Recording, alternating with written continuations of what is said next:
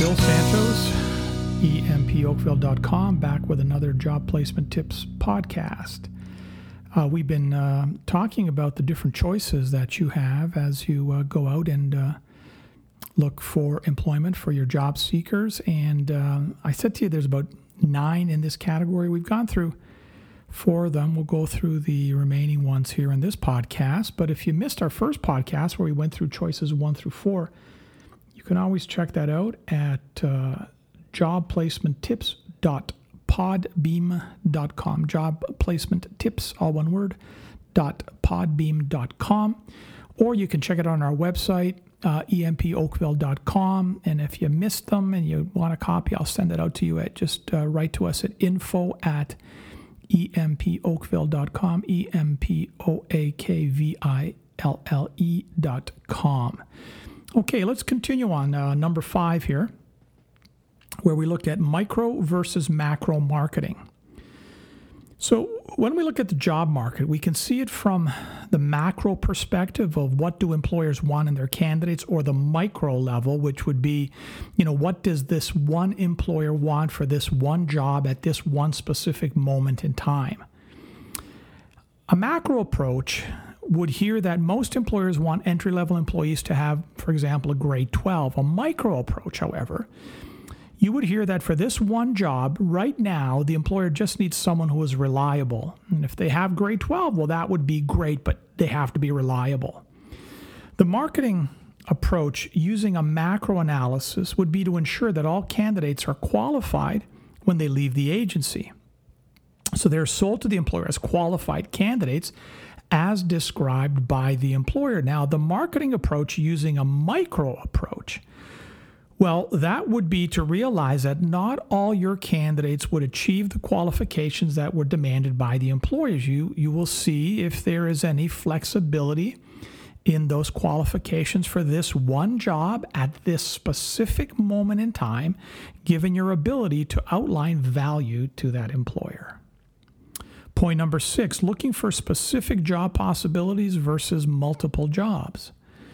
When job developers contact an employer, they have a choice between looking for a specific job for a specific candidate or looking for a multiple of jobs without a specific candidate in mind. Often, vendors or internal job developers are paid or at least instructed to find a particular job for a single candidate. Their job development would entail hunting for this specific job within the time frame allotted. If this job is found, but it soon does not suit the employer, the uh, candidate, well, the hunt would begin all over again.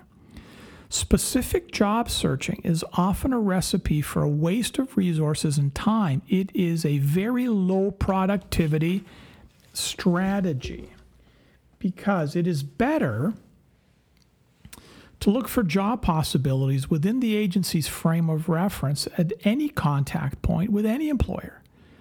This multiple search strategy will generate for you more jobs and generate a better return, rate of return for both the time and the resources invested. If need be, specific jobs for specific candidates can be targeted inside the selection of the prospective employers. This approach is more effective than using the strategy of being job specific, candidate specific in every employer interaction. Choice number seven ideal needs versus real needs. Now, the real need, the ideal needs are the employer's wish list when hiring a new employee. Most times, employers will outline the best that they want and not the least that they will take. Now, real needs, on the other hand, well, they are the baseline needs in a job. These are the needs that the employer knows must be there in order to consider a candidate. Real needs speak to functionality, and ideal needs speak to hope. Often we can meet real needs, but we have a difficult time attaining ideal needs. If you work with candidates who have limitations, well, the real needs are way more important to you than the ideal needs. Now, most employers tell you their ideal needs first, and only their real needs if you ask them. All employers know they very seldom get their ideal needs met and are prepared to settle for less. How much less? Well, that depends.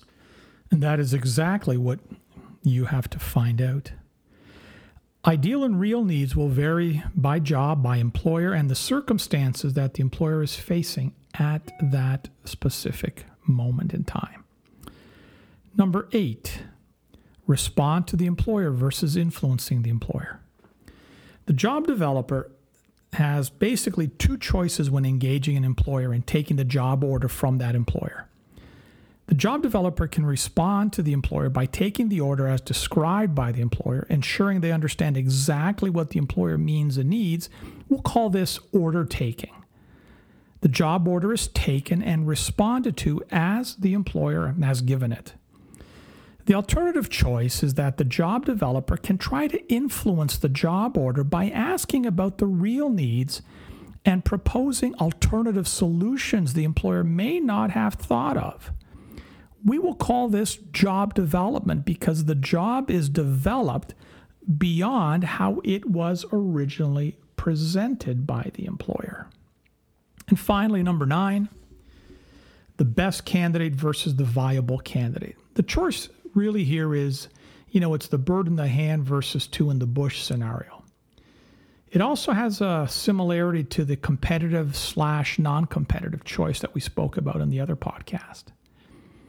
See, the agency has to design its marketing strategies, and when it does, there are essentially two approaches presenting the best possible candidate and winning the job through a best candidate approach, or recognizing that they do not have the best possible candidate, but at a moment in time, with this one employer, the agency's marketing solution will work, although it will not be the best solution, but will give value to the employer through what we call a viable candidate. Now, this is an important distinction because if the marketing and sales presentations are based on the best candidate and you are not presenting the best candidate, well, then it invites frustration and employer alienation. The viable candidate approach requires more of an understanding of the employer and more job development work, but it offers more jobs and lasting relationships with employers. This approach works at presenting a solution that works and adds value, even though it is probably not the best solution. Now, it should be noted that most businesses have given up the idea of the best candidate. Instead, they set their sights on asking, Will hiring this person work out or will it cause me unnecessary problems? Most businesses are too overwhelmed to be figuring out what is the best and what is not, and are prepared to accept the candidate that is there at a given moment in time. Well, if you would like a transcript of um, this podcast, you can write to us at info at empoakville.com, E M P O A K V I L L E.com, or you can uh, check out our website, empoakville.com. On the website, you will see all of the different training programs we offer, the organizations we worked with over the last number of years, and want you to know that we are offering our workshops now, the same content uh, over Zoom, just to facilitate given some of the restrictions in travel over the last little while. And so, hey, check those out. And uh, I hope uh, you share this podcast with your friends. And we look forward to being back in touch with you next time. Take care. We'll see you then.